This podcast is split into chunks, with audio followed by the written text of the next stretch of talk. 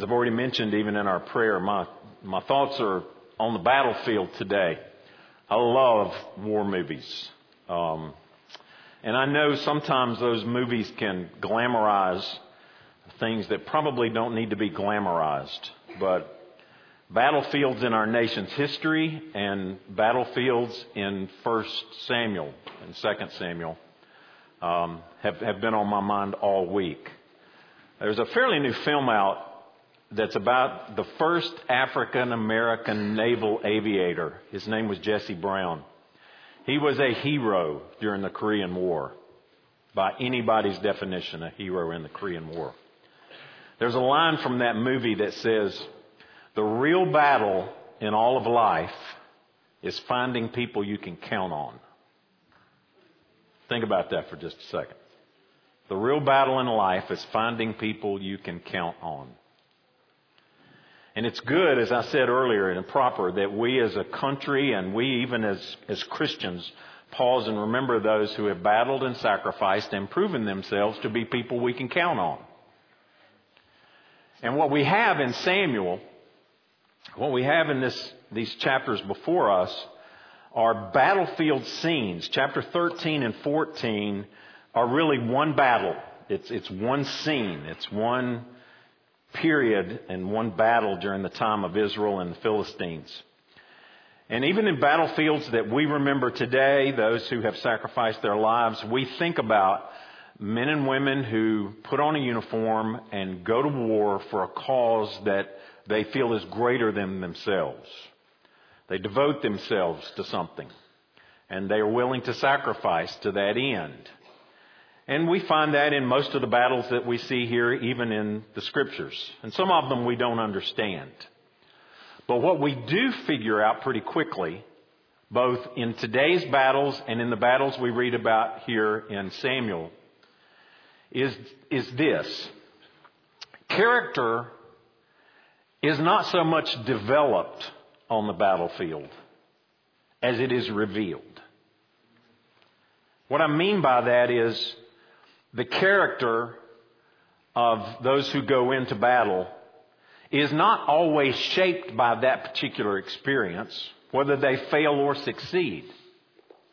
But the character is revealed through that in both success and failure. And I was reading, um, some of you are going to be very familiar with this because you, some of you have probably been there. Our country has a, a, a leadership location located in the Mojave Desert. National Training Center is what it's called. At Fort Irwin. And I was reading about Fort Irwin this week, reading about the NTC. And, and one of the things that I read by one of the officers that had come through that, he said, battlefield leadership is developed long before the battle. And he wrote, every day is a lesson. And as students of our craft, he's talking about the craft of warfare, as students of our craft, we never stop learning. And the most successful units have learned before they arrive that you must fail in order to learn, but you must never learn to fail. That's good. That's good.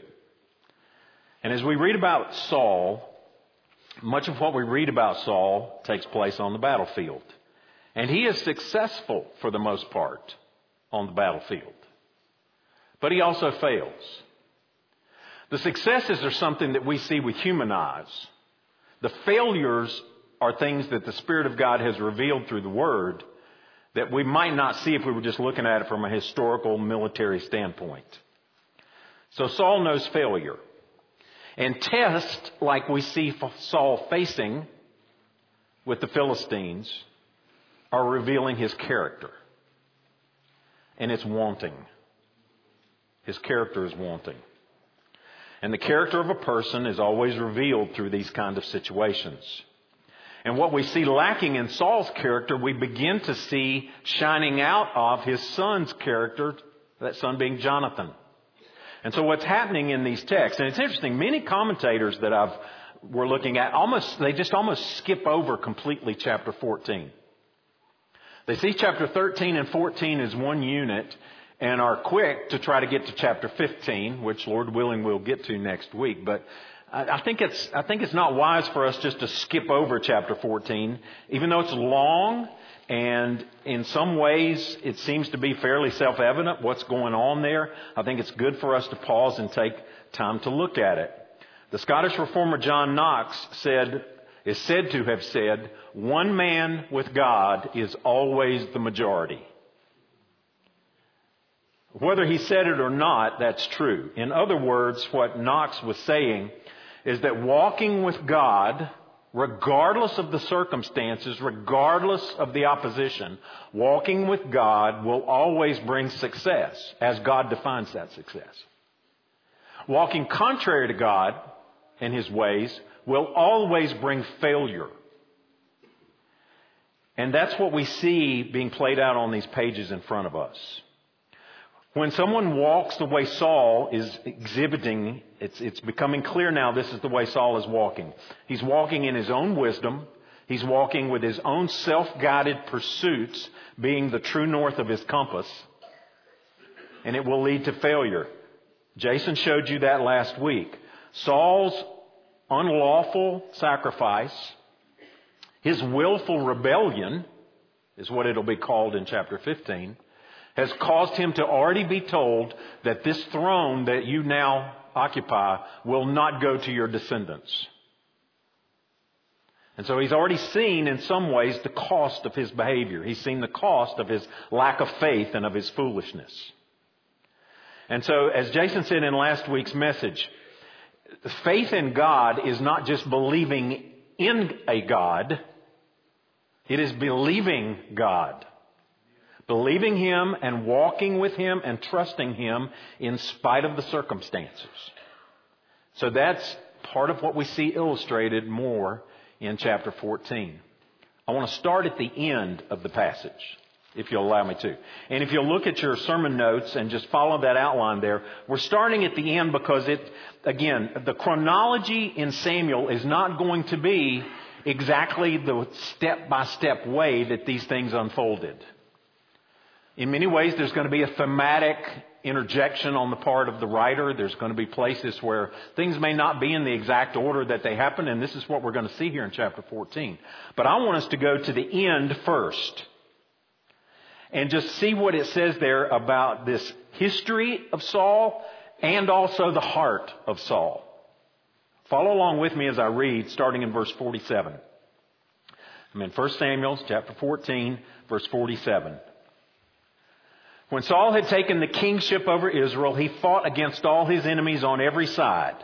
Against Moab, against the Ammonites, against Edom, against the kings of Zobah, and against the Philistines. Whenever he turned, excuse me, wherever he turned, he routed them.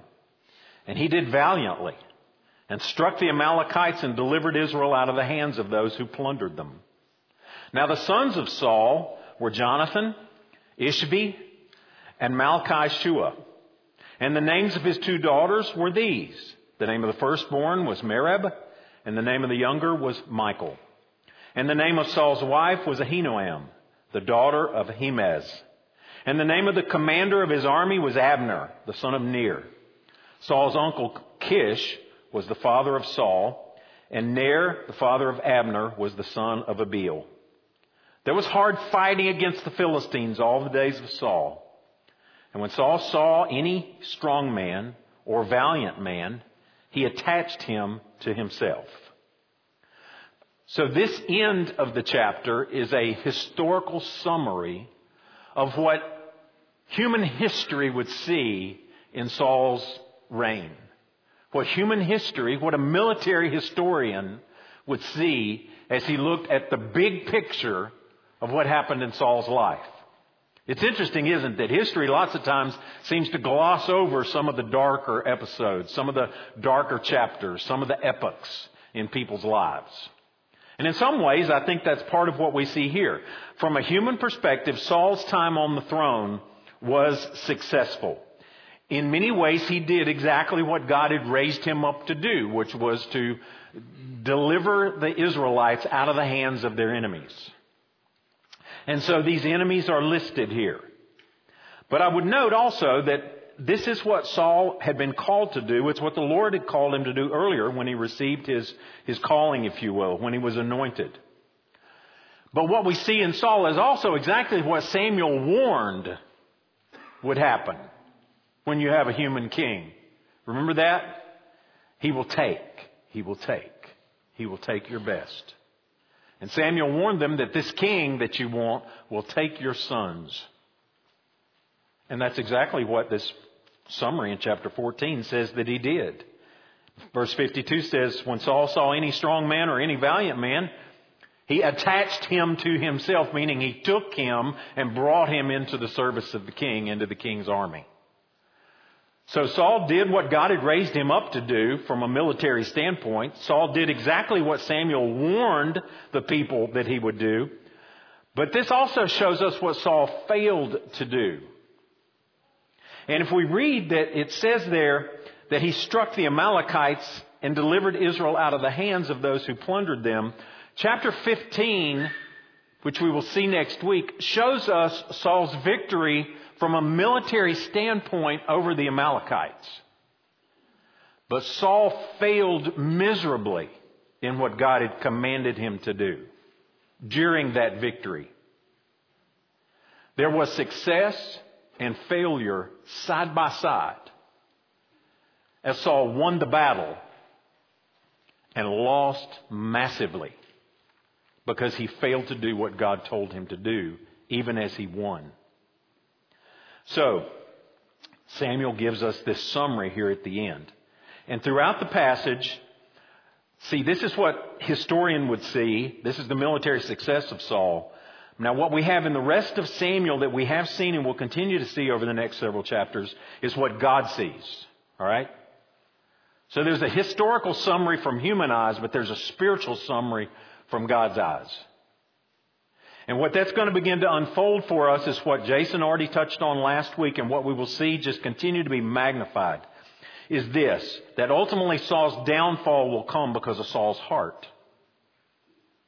And the character of Saul is not developed in these battle scenes and in these victories. The character of Saul is revealed. And as that character is revealed, his disobedience, his disregard for God's word and God's ways reveals a rebellious heart. God rejects Saul because Saul rejects God. And so that's what we will see unfolding for us. And when confronted with the sin that's the reality we see on the page of God's Word, Saul makes excuses. He points to others. There's no repentance. There's huge lessons for us even in that. So, this, so the passage ends with what I want to begin with, which is the historical perspective of Saul's victories, but also the heart of Saul that God sees. Now let's go back to the beginning of the chapter. And I want to read, I'm just going to begin to read a portion of it. Follow along with me. The outline's pretty simple, it's pretty straightforward. But I think it's important that we see what's taking place on these uh, in this day, in this battle that has begun earlier, okay? Now the context is this day of battle that began in chapter 13. Jonathan won a victory against a Philistine garrison, and when he won that victory, he woke up Mama Bear. He woke up the Philistines in a sense. And they amassed themselves against the Israelites, striking fear into the heart of every single one of them. And what we end up seeing them do is they go into the caves and into the mountains in hiding. And Saul with them. So, so, so Jonathan, you know, kind of wakes up the bear here, alright? On the day Jonathan, the son of Saul, excuse me, one day Jonathan, the son of Saul, said to the young man who carried his armor, Come, let us go over to the Philistine garrison on the other side.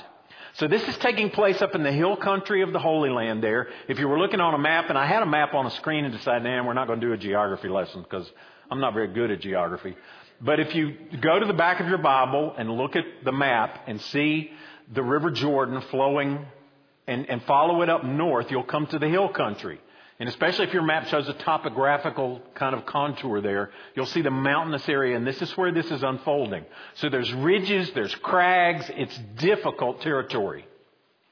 And so Jonathan says to his armor bearer, Come, let us go to the Philistine garrison on the other side. But he did not tell his father. Saul is staying on the outskirts of Gibeah in the pomegranate cave, or some translations say under the pomegranate tree at Migron. And the people who were with him, who were with Saul, were about 600 men, including uh, Ahijah, the son of Ahitub, Ichabod's brother, son of Phinehas, son of Eli, the priest of the Lord in Shiloh, wearing an ephod. And the people did not know that Jonathan had gone. Within the passes by which Jonathan sought to go over to the Philistine garrison, there was a rocky crag on the one side and a rocky crag on the other side. And the name of the one was Bozez, and the name of the other was Senech. By the way, one of those means sharp or steep, and the other one means slippery. This is not easy ground to cover as an infantry, as an infantryman. Okay? You're not going you're not going to run across this ground. It's difficult terrain. The one crag rose on the north in front of Michmash and the other south in front of Geba. So the Philistines had stationed themselves in a defensible place. All right? They had a good commander, knew where they needed to put the outpost, and that's where they put it. Jonathan said to the young man who carried his armor, Come, let us go over to the garrison of these uncircumcised. It may be that the Lord will work for us, for nothing can hinder the Lord from saving by many or by few. And his armor bearer said to him, Do all that is in your heart. Do as you wish. Behold, I am with you heart and soul. Then Jonathan said, Behold, we will cross over to the men and we will show ourselves to them. And if they say to us, Wait until we come over to you, then we will stand still in our place and we will not go up to them. But if they say to us, Come up to us, then we will go up, for the Lord has given them into our hand, and this shall be the sign to us. So both of them showed themselves to the garrison of the Philistines. And the Philistines said, Look, the Hebrews are coming out of the holes where they've hidden themselves. And the men of the garrison hailed Jonathan and his armor bearer and said, Come up to us and we'll show you a thing. And Jonathan said to his armor bearer, Come up after me, for the Lord has given them into the hand of Israel. Then Jonathan climbed up on his hands and feet and his armor bearer after him, and they fell before Jonathan, and his armor bearer killed them after him. And that first strike which Jonathan and his armor bearer made killed about 20 men within, as it were, a furrow's, half a furrow's length of an acre of land. By the way, I have no idea, and no commentator that I've read can tell me how far that is, but it's not much. I mean, they went in there swinging swords, taking no prisoners, and pretty quickly had success. Such success that it says in verse 15, and there was a panic in the camp, in the field, and among all the people. The garrison, even all the raiders, trembled. The earth quaked, and it became a very great panic. So all of this is going on on the mountain, and it's in sight, it seems, of Saul and his people who are at Gibeah, and the watchmen in Gibeah have looked out and they see this going on. So it says in verse 16, and behold, the multitude was dispersing here and there. Then Saul said to the people who were with him, Count and see who has gone from us. And when they counted, behold, Jonathan and his armor bearer were not there. So Saul said to Ahijah, that's the priest, Bring the ark of God here. For the ark of God went at that time with the people of Israel. Now, while Saul was talking to the priest, the tumult in the camp, tumult in the camp of the Philistines increased more and more. So Saul said to the priest, withdraw your hand. Or it's like, oh, forget it. Let's just go. Then Saul and all the people who were with him rallied and went into the battle. And behold, every Philistine's sword was against his fellow. And there was very great confusion. Now the Hebrews who had been with the Philistines before that time and who had gone up with them into the camp, even they also turned to be with the Israelites who were with Saul and Jonathan. Likewise, when all the men of Israel who had hidden themselves in the hill country of Ephraim heard that the Philistines were fleeing, they too followed hard after them in the battle.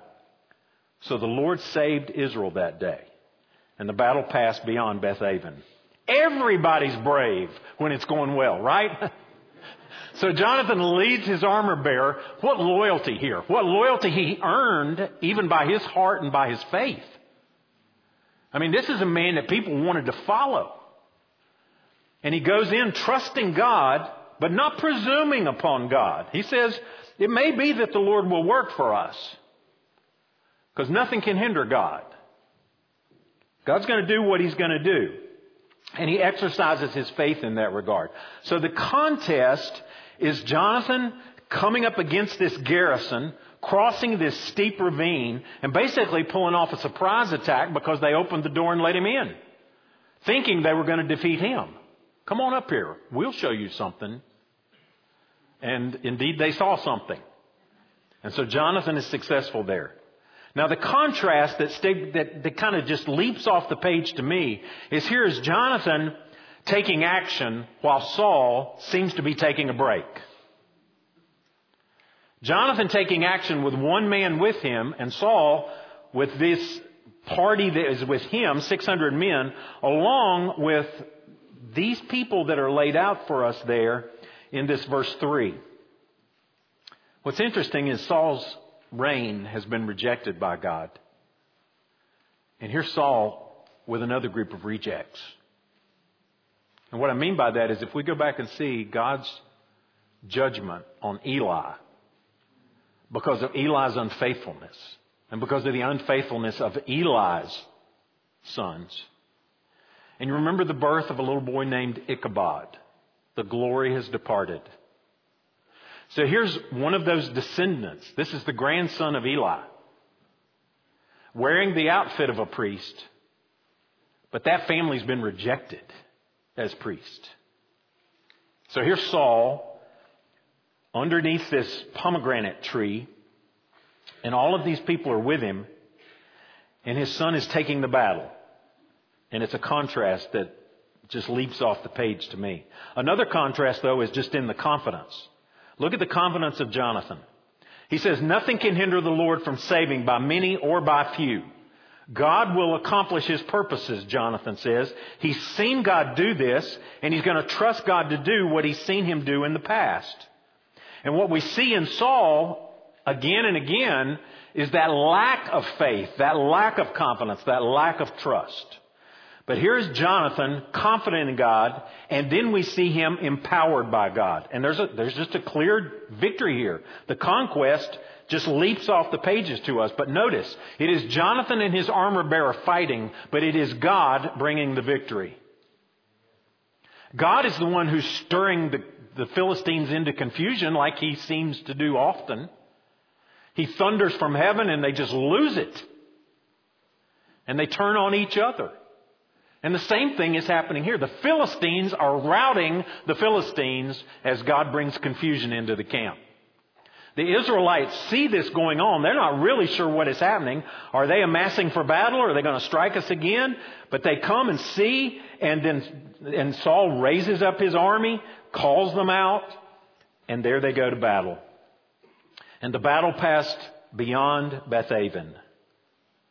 Jonathan knew what was going to happen believed what God could do, and that is what happened.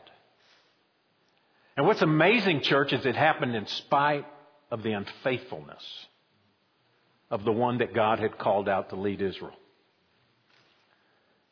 God does not need us, but He does invite us, empower us, give us everything necessary for life and godliness, Peter says. But it is him who gets the victory and him who gets the glory. Amen? Jonathan understood this. I would follow Jonathan anywhere. I don't think I'd follow Saul from here to the back door. And that is becoming evident to the very people that he's been called to lead. Look at what I mean. In Jonathan, we see faith and we see wisdom. In Saul, we see infidelity or a lack of faith and we see foolishness. I'll begin reading in verse 24. The men of Israel, the men of Israel had been hard pressed that day. So this battle is ongoing, okay? What is happening here is victory, but it's not just being laid in their lap. God is doing a great work, but they have to work hard too. And so the men of Israel had been hard pressed that day. Now the reason they are hard pressed, you remember earlier in chapter 13 it tells us at the beginning that they're hard pressed because of their enemy. Now they're hard pressed because of their general and because of a foolish thing that he did.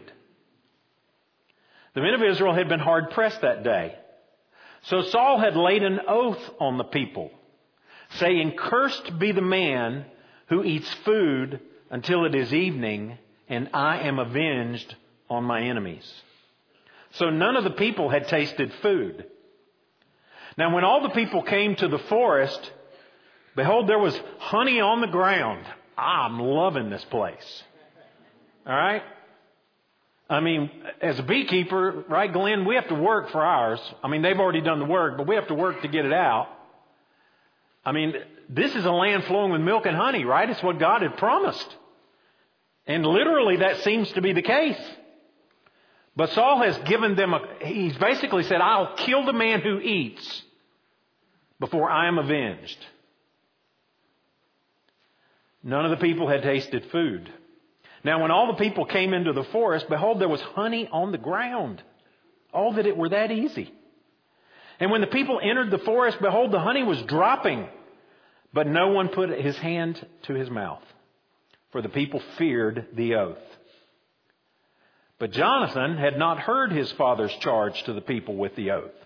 So he put out the tip of the, the, the tip of the staff that was in his hand and dipped it into the honeycomb and put his hand in his mouth, and his eyes became bright. And then one of the people said, Your father strictly charged the people with an oath, saying, Cursed be the man who eats food this day. And the people were faint. Then Jonathan said, My father has troubled the land See how my eyes have become bright because I tasted a little of this honey. How much better if the people had eaten freely today of the spoil of their enemies that they found, for now the defeat among the Philistines has not been great. Saul's calling and Saul's responsibility was to lead. To lead in battle. And to lead the Israelites in victory.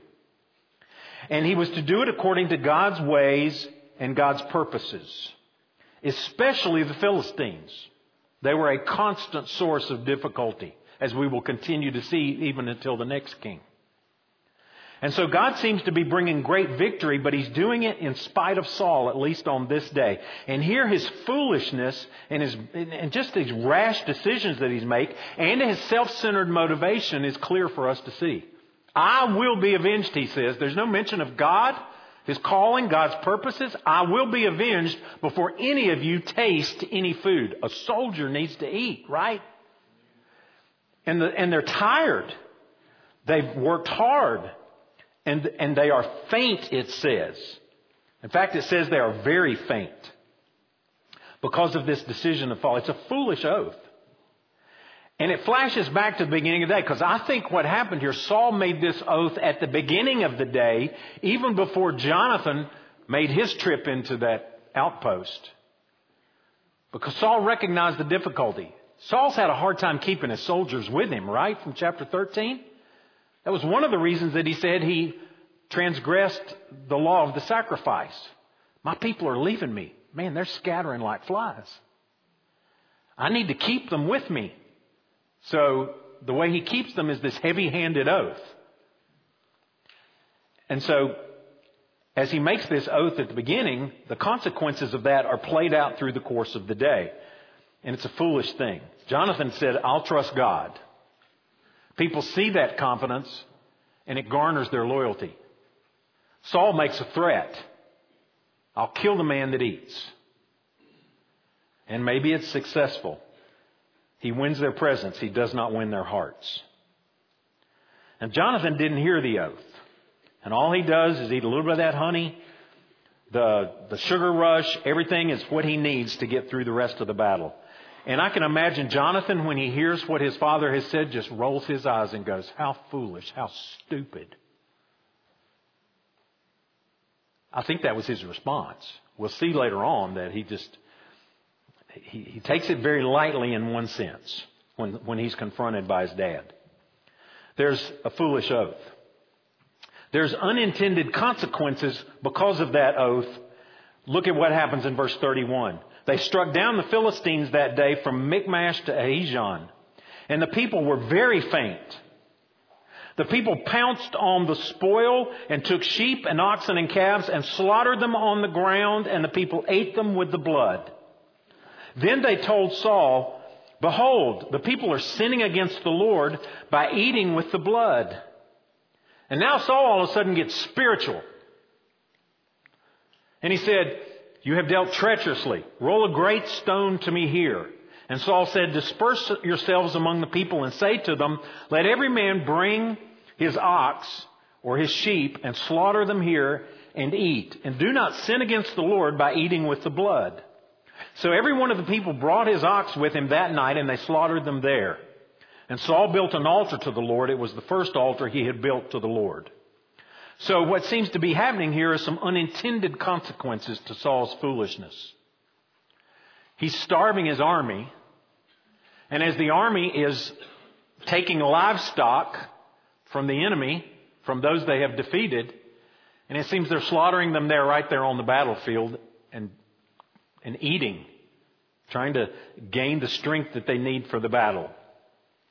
Now, the problem for this is not only has Saul brought on them physical difficulty that was unnecessary, he has now instigated among them, if you will, spiritual difficulty. And yeah, it's unintended, but nonetheless, it was foolish. These undisciplined actions on the battlefield on the part of this army come from an undisciplined commander, and in their frantic desire to eat, They've killed these animals and just begun to eat them with the blood in them. Well, what's the problem with that? We'll go all the way back to Genesis chapter 9, and God tells Noah that the blood of the animal is the life of that animal, and that blood is sacrificed to me. The life is mine, God is saying. You can have the flesh after the blood has been sacrificed properly. And that's spelled out specifically in the Levitical law in chapter 7. It's clearly written into God's law. They were not to eat meat with blood still in it because the blood represented the life. And that life, that blood, was to be sacrificed to the Lord alone. So the unintended consequence here is that Saul has led his people not only into being famished and weak, but he's led them into spiritual sin. Verse 36. Then Saul said, Let us go down after the Philistines by night and plunder them until the morning light. Let us not leave a man of them. And they said, Do whatever seems good to you. Now, some commentators have made comment there on that verse, on that statement that, okay, we're kind of going back to the judges there. Everybody did what was right in their own eyes. I think this may exemplify or at least voice the people's lack of confidence in Saul. Uh, just whatever, whatever you think. There's not the same enthusiasm that the armor bearer had given to Jonathan, right? I'll follow you heart and soul. I don't hear heart and soul in this. I don't see it either. But so here Saul says, well, let's go down and plunder them. Do whatever seems good to you. But the priest said, let us draw near to God here. We need to see what the Lord has to say here. And Saul inquired of God, shall I go down after the Philistines? Will you give them into the hand of Israel? But he did not answer him that day, it says in verse 37. And Saul said, Come here, all you leaders of the people, and know and see how this sin has arisen today. For as the Lord lives, excuse me, I lost my place. For as the Lord lives, who saves Israel? Though it be in Jonathan my son, he shall surely die. But there was not a man among all the people who answered him. You know what you hear there in verses 37 and 38? Crickets. It's silence. Saul doesn't hear from the Lord. And when he asks a question to the people, they're not answering either. What's interesting about that is that earlier in Samuel, he had been told, Samuel had told Saul, he told the people that the Lord will not answer you in that day. There will come a time when God will be silent because of your king and because of the king that you have chosen. And so these unanswered prayers and these unanswering people, Saul sees that things have gone wrong. Somebody's to blame for it, he says. And even there he intimates that Jonathan is the one to blame. And so what unfolds next is astonishing. Then he said to all Israel, You shall be on one side, I'm in verse 40. You shall be on one side, and I and Jonathan my son shall be on the other side. And the people said to Saul, Do what seems good to you. Therefore Saul said, O Lord God of Israel, why have you not answered your servant this day? Is there guilt in me or in Jonathan my son, O Lord God of Israel? Give Urim. But if the guilt is in your people, Israel, give Thummim. So here's this Urim and Thummim, this means of decision making that God uses in the Old Testament. So we're going to basically roll the Urim and Thummim. We're going to roll the dice. If it comes up one way, then the blame is on Saul or Jonathan. If it comes up another way, the blame is on the people. Saul's no closer to taking responsibility here than he ever has been. So, they cast the Urim and the Thummim. Jonathan and Saul were taken, but the people escaped. Then Saul said, Cast the lot between me and my son, and Jonathan was taken. And I kind of wonder what Jonathan's thinking through this whole process. He's standing back here watching his dad, you know, watching this thing unfold in front of him. The lot is cast. Jonathan is called out. And here it says next in verse 43, Saul said to Jonathan, tell me what you have done. And I just hear this coming from this boy. I tasted some honey. Kill me. That's basically what I, what I see here. I tasted honey. I raised, I tasted honey with the tip of the staff that was in my hand. Here I am. I will die. And what Saul says next here is astonishing. It's unmitigated pride, in my opinion. The text doesn't say that, but it seems just to seep out of Saul's words. I will take the life of my own son before I will lose face before these people. I will take the life of my own child before I'll take responsibility for this failure. And Saul said, God does, God do so to me and more also. You shall surely die, Jonathan. It's just amazing to see this man begin to exhibit here what we will begin to see him do more and more and more, which is turn on the people closest to him and literally try to kill them. But what jumps off the page next as we come to the end of this is a unified opposition against Saul and against his decision and unified support for Jonathan. I believe Saul has lost the people's hearts here. He's lost their hearts. He's lost their loyalty, and they are in essence giving it to his son Jonathan. So, so Saul says, God do so to me and so much more, you're going to die, boy. and then the people said to Saul, Shall Jonathan die, who has worked this great salvation in Israel? Far from it. As the Lord lives, there shall not one hair of his head fall to the ground, for he has worked with God this day. So the people ransomed Jonathan so that he did not die. Saul had invoked the name of God. God do so to me if this boy doesn't pay with his life. The people invoked the name of God coming in the defense of Jonathan and standing up for him and with him against his own father. And Saul relented. He had a rebellion on his hands. And Saul relented. It's just neat to see in my mind God raising up those that need to be raised up, even as he puts down the one who has been rejected. This portion in, Saul went on, went up from pursuing the Philistines, and the Philistines went to their own place, and, and the text just kind of ends there as we got into that historical point. So that's the narrative, and that's, so what do we take from this battle? What do we take from watching this military leader lead on the field of battle? Both Jonathan and Saul. Well, let me give you three quick points of application the first one is this, and I've prayed this this morning, we've talked about it. We recognize on this day that our freedom as American citizens has come at a high cost. But that is nothing compared to the cost of the freedom that we have from sin's condemnation and slavery to that sin that comes from our champion, our warrior, King Jesus. Come to Him today if you've not.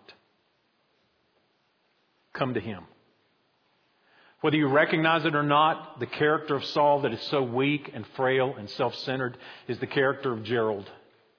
It's the character of all of us apart from Christ. And Jesus comes to free us from that slavery to that lost, broken character. He comes to free us from the condemnation that we deserve because of that sin. And He comes to give us His life and His righteousness. There's so much in this passage in Samuel that we'll see that points us to Jesus. And one of those things is just that faith and confidence in God as Christ exhibited that on his way to the cross. And Jesus is our victor. Put your faith and trust in him. Secondly, don't be a fool. Don't be a fool. Don't be foolish. That word is used over and over to describe Saul. And let me just unpack that for just a second, just unpack it a little bit. Psalm 14:1 tells us that the fool says in his heart, there is no God. And that's not just talking about the avowed atheist who philosophically has made the decision that he's not going to believe in God. It includes that, but it goes beyond that. I love what one commentator said. Here's what he wrote in regard to that. He said, No doubt such a person as that avowed atheist is included, but the psalm speaks of all who live as though there is no God, who says in his heart, There is no God. And what he says in that is that to disobey God's commands, to walk contrary to God's ways, is to practically say he doesn't exist. It is to practically say, I am God. I'll make my decisions. I'll do what's best to me, not him or it or the man upstairs or whatever. Don't be a fool. Foolishness in the Bible is defined and depicted in Saul, who made those day to day, moment to moment decisions that in essence was rejecting God and his ways. Saul is saying in his action and in his self centeredness, there is no God. I've done that. Church, we all have done that. And we need to stop making excuses like Saul and just own it and repent of it. God, forgive me for acting like you're not there. Forgive me for acting like what I'm deciding right now doesn't involve you.